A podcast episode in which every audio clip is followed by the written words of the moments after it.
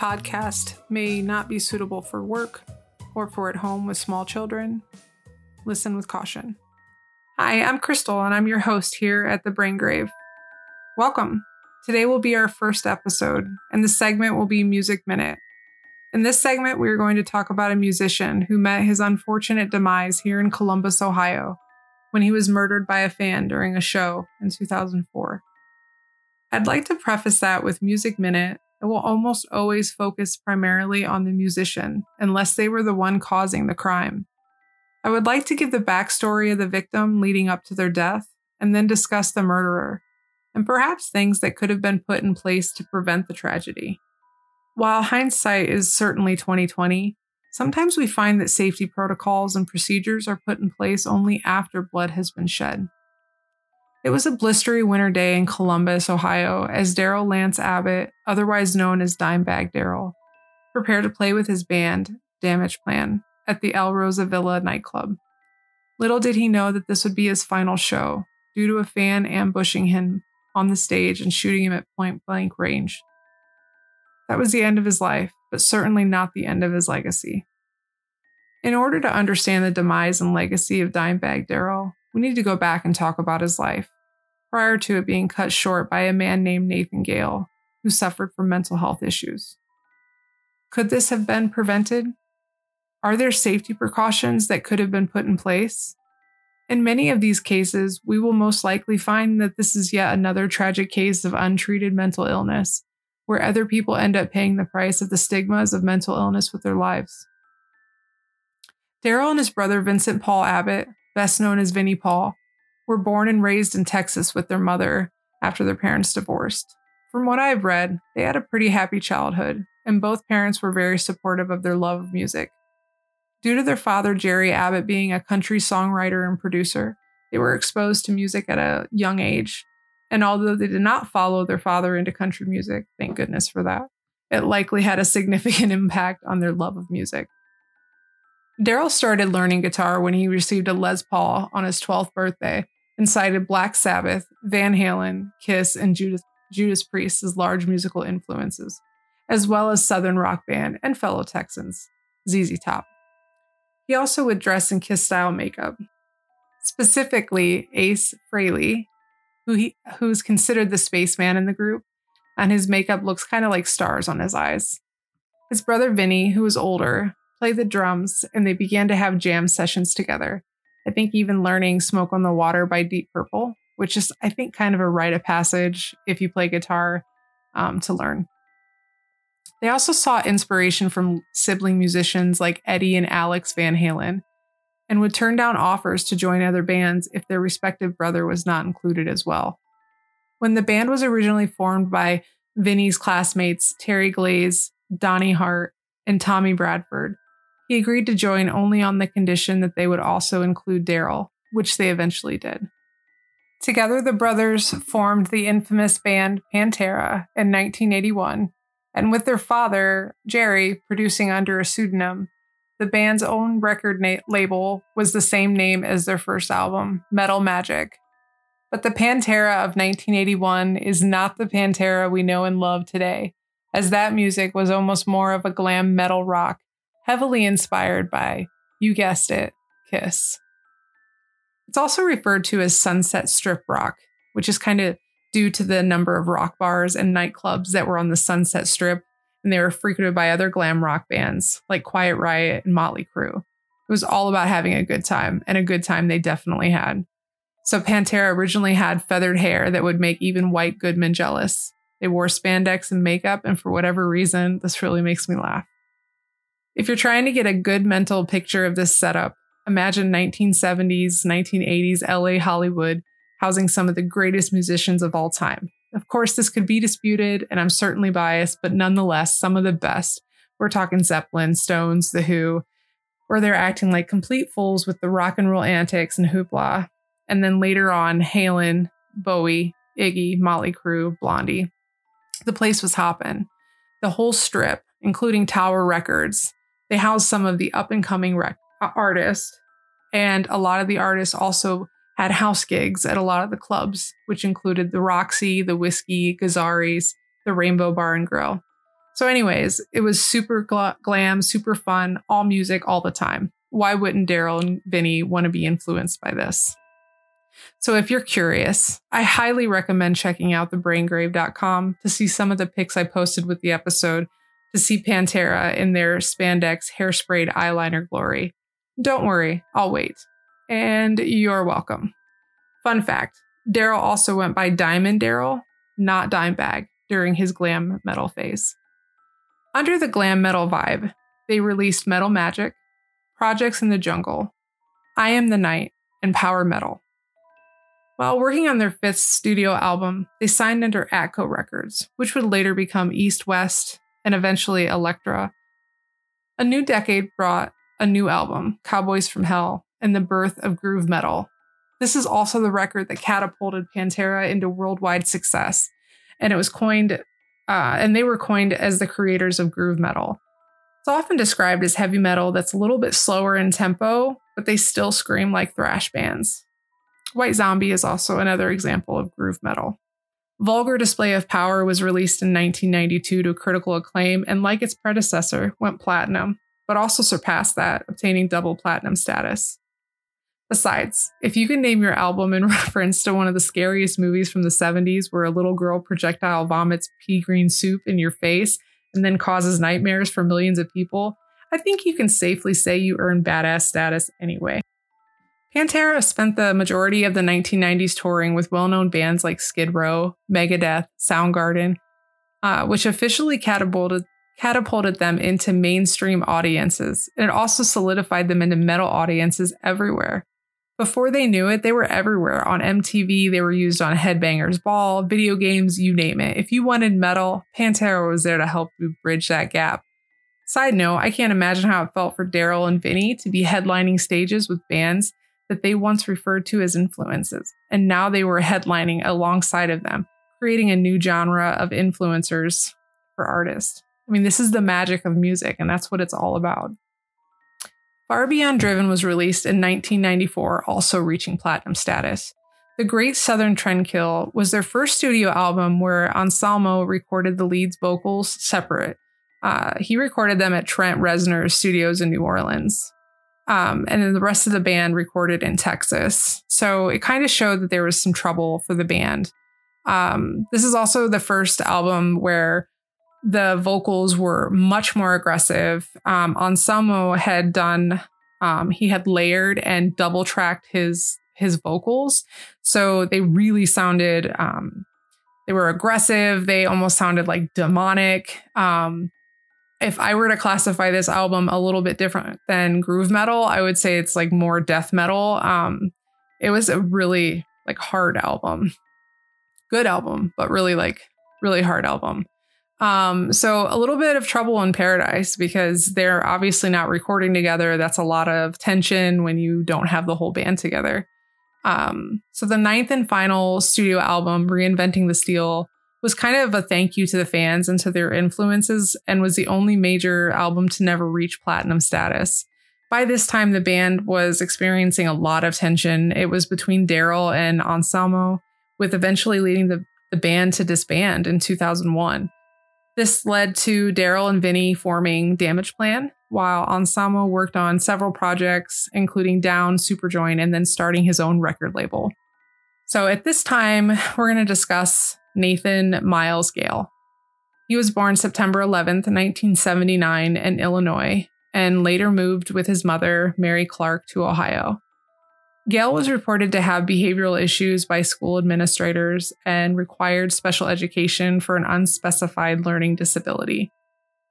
In high school, Gale had behavioral and academic concerns, but was put back into mainstream classes as a freshman without an IEP, 504, or any kind of special education for his learning disability. In 10th grade, his mom divorced for the second time, and he became he began to have difficulties with truancy. It was at this time that he and his mother relocated to Marysville, which is about 30 minutes northwest of Columbus. But in a good turn of events, it was there that he excelled at a vocational school and completed training as an electrician. It was after graduation, though, that his friends say Gale had trouble distinguishing real life from Pantera's music. They had formed a band together, and Gale would sometimes submit lyrics as his own that would clearly be from Pantera, and he would become enraged, convinced that Pantera stole those from him. After Gale graduated from Marysville, he served a limited term in the United States Marine Corps from February 2002 until November 2003. During this time he was in the military, his mother, Mary Clark, bought him a Beretta 92 FS, otherwise known as the M9 in the military. It is not clear the reason that Gale did not serve his entire term, but it is possible and likely he had a medical separation as he was receiving mental, mental health treatment with medications while in the military. And according to his mother in an interview after his death, he suffered from schizophrenia. We're going to discuss this diagnosis in a moment because it is important here in understanding what Gale may have been suffering from. Leading up to the murders, Gale was trying to adjust to civilian life after discharge from the military and was employed at a quick oil change shop for a short time, but later left. His employer has mentioned in interviews that he was a great employee and he just ended up leaving because he was looking for better pay. But some of the alarming behaviors that both Clark and some of Gale's friends recall was that he was rather paranoid, often complaining that Pantera had stolen lyrics from him and that they were trying to steal his identity. During this time, it was not clear if he was taking medication, seeing a psychiatrist, or having any management at all for his schizophrenia. He had also been in minor trouble with the law prior to the shooting, but nothing that was considered major. Were there signs of behavioral disturbances before the military? Possibly. Clark and friends report Gale being obsessed with Pantera, complaints of being watched, identity and lyric theft during his adolescence, and early adulthood, which Clark attributed to dr- drug use. Clark told Gale that he was mistaken, and subsequently he stopped mentioning it to her. Were there any behaviors that Gale exhibited prior to the shootings that suggested he was unstable? Perhaps. His mother mentioned in interviews after finding a notebook that suggested that he was not able to see his own thoughts, and he likely felt this way through his adolescence. Two former friends of Gale's also noted strange behavior, including paranoia and interacting with an imaginary dog in 2003. In April 2004, Gale attended a Damageplan's show in, in Cincinnati, Ohio, where he was unarmed and unable to reach the band, but caused damage uh, to equipment. No charges were filed because the band did not want to return to Cincinnati for court hearings. No repercussions for Nathan Gale at that time. Nothing happening to help him as he was most likely becoming more isolated and delusional. Which brings us to the evening of December 8, 2004. Gale was outside of Alrosa Villa nightclub, refusing to see any opening acts, and instead paced outside waiting for Damageplan to go on stage. It was only then that Gale entered the club through a side door. This was a small nightclub, so no huge amount of security or metal detectors, which I'm not sure if that was the norm back then anyway. Gale then rushed the stage and shot Darrell at point blank range with a 9mm Beretta 92 FS, the same kind of gun that is standard issue in the military. He then turned the gun on Nathan Bray, Aaron Hawk, and Jeff Thompson. Chris Paluska and John Brooks were also wounded. Gale then took Brooks hostage, holding him in a headlock, while Columbus officer James Niggemeyer arrived. He was patrolling and first to respond to the scene. And when Brooks moved slightly, the officer shot Gale in the face with a 12 gauge police issued shotgun, officially ending the horrendous rampage. There's a lot to dissect here. There are a lot of people whose lives are forever changed by the events that occurred that night. Nathan Bray, a 23 year old man from Columbus who was married with a two year old son, died attempting to resuscitate Dimebag and Thompson before ultimately being killed by Gale. He died trying to save two strangers. Jeff Thompson, 40, was Damageplan's head of security and was shot while attempting to bring Gale to the ground.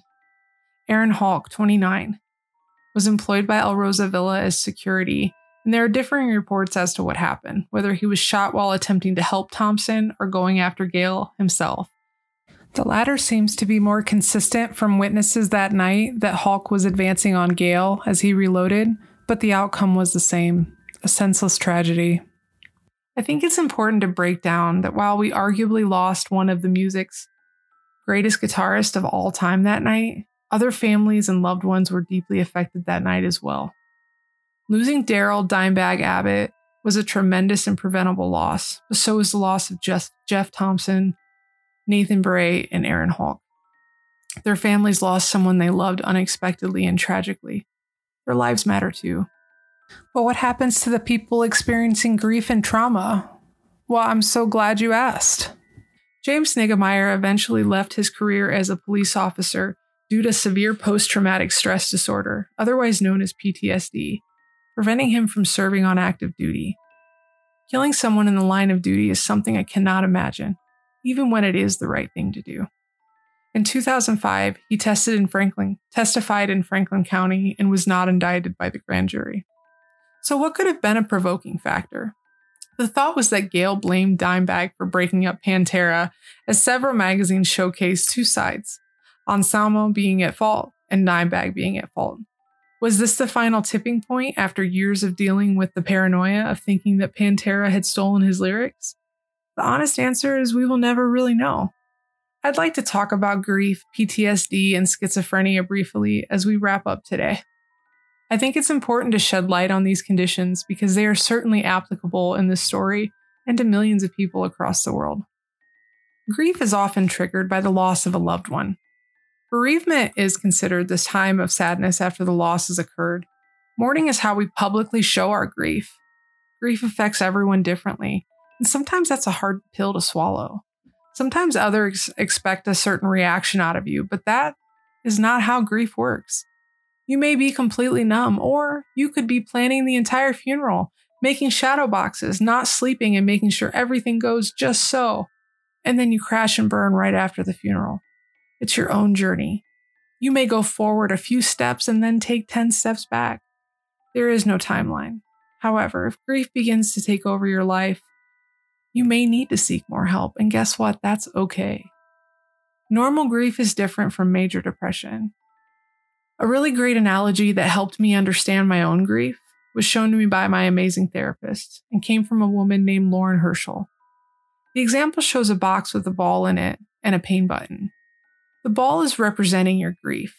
It shows in the beginning of your experience with grief that that ball is huge and constantly hitting the pain button.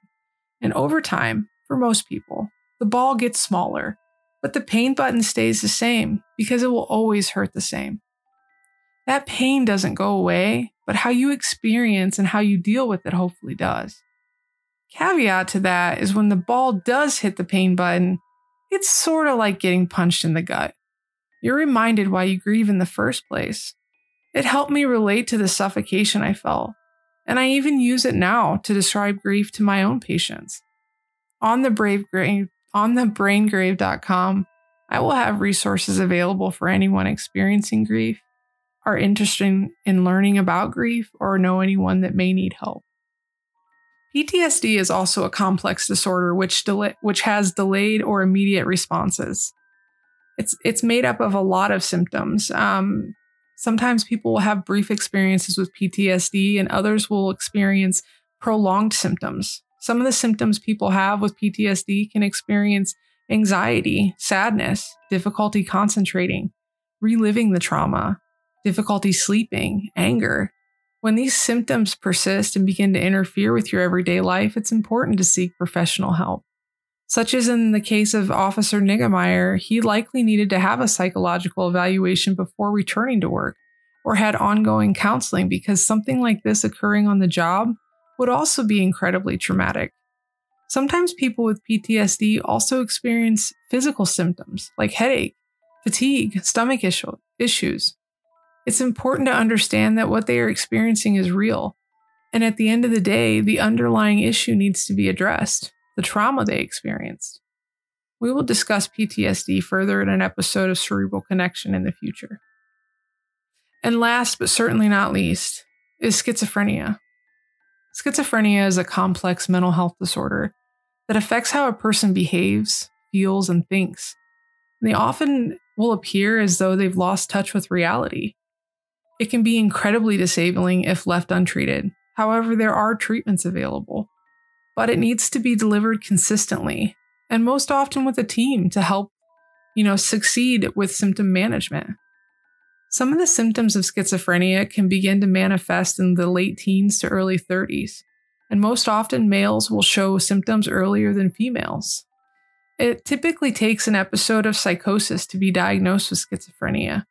Some of the symptoms that we see with psychosis is difficulty concentrating, trouble thinking, suspicious or paranoid behavior, intense ideas, strange feelings, and difficulty telling reality from fantasy. Psychosis can also include delusions, which means false beliefs, and hallucinations, which is seeing or hearing things that others do not see or hear. They can also have incoherent or nonsensical speech. And an example of that is I'd like to hop on the dilly dally and see the dog. So it's kind of an example of speech that doesn't really make sense, um, and none of it really goes together. There are several reasons for a person to experience psychosis and not just schizophrenia. We'll talk more about schizophrenia in more detail when I cover it in Cerebral Connection. Some of these symptoms of psychosis and timelines seem consistent with what Nathan Gale uh, was reported to have. So, what went wrong?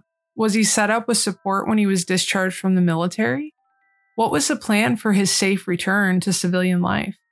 How much did his family know about his diagnosis? Did they understand that while medication is important, cognitive behavior therapy, psychosocial support, and family education is imperative to success long term? This is part of what is so important about breaking the stigma with mental health. It's time to speak up. If something seems wrong, then it probably is, and it's time to do something. The Franklin County coroner confirmed that Nathan Gale had no drugs in his system at the time of his death, meaning prescription or illicit, indicating he wasn't taking medications for schizophrenia. Yes, Nathan Gale murdered four people that night and changed the lives of many people. But somewhere in a very broken system, Gale was failed too. Is it possible we could have saved Nathan Gale too? I guess that's something to ponder. So until next week, remember the time to be silent is gone. Get loud, my friends. Thanks for listening. Hey there, this is editing Crystal at the end, and I realized that I really wanted to put this in um, at the very end. Um, and it's uh, a couple of resources that I will have on the website as well.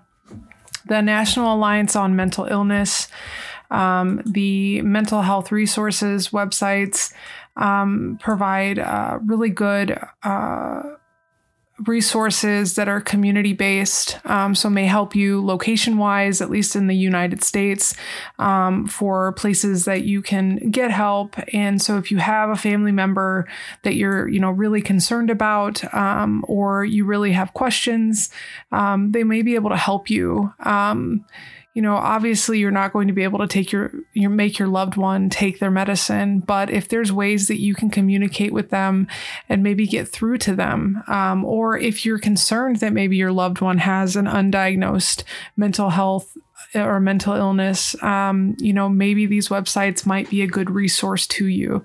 Um, so there are several uh, websites on here that you should be able to look at.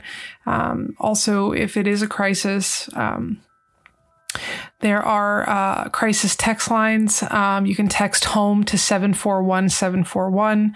There's also the National Suicide Prevention Line, and there's also a telephone that's 1 800 273 8255. Stay safe.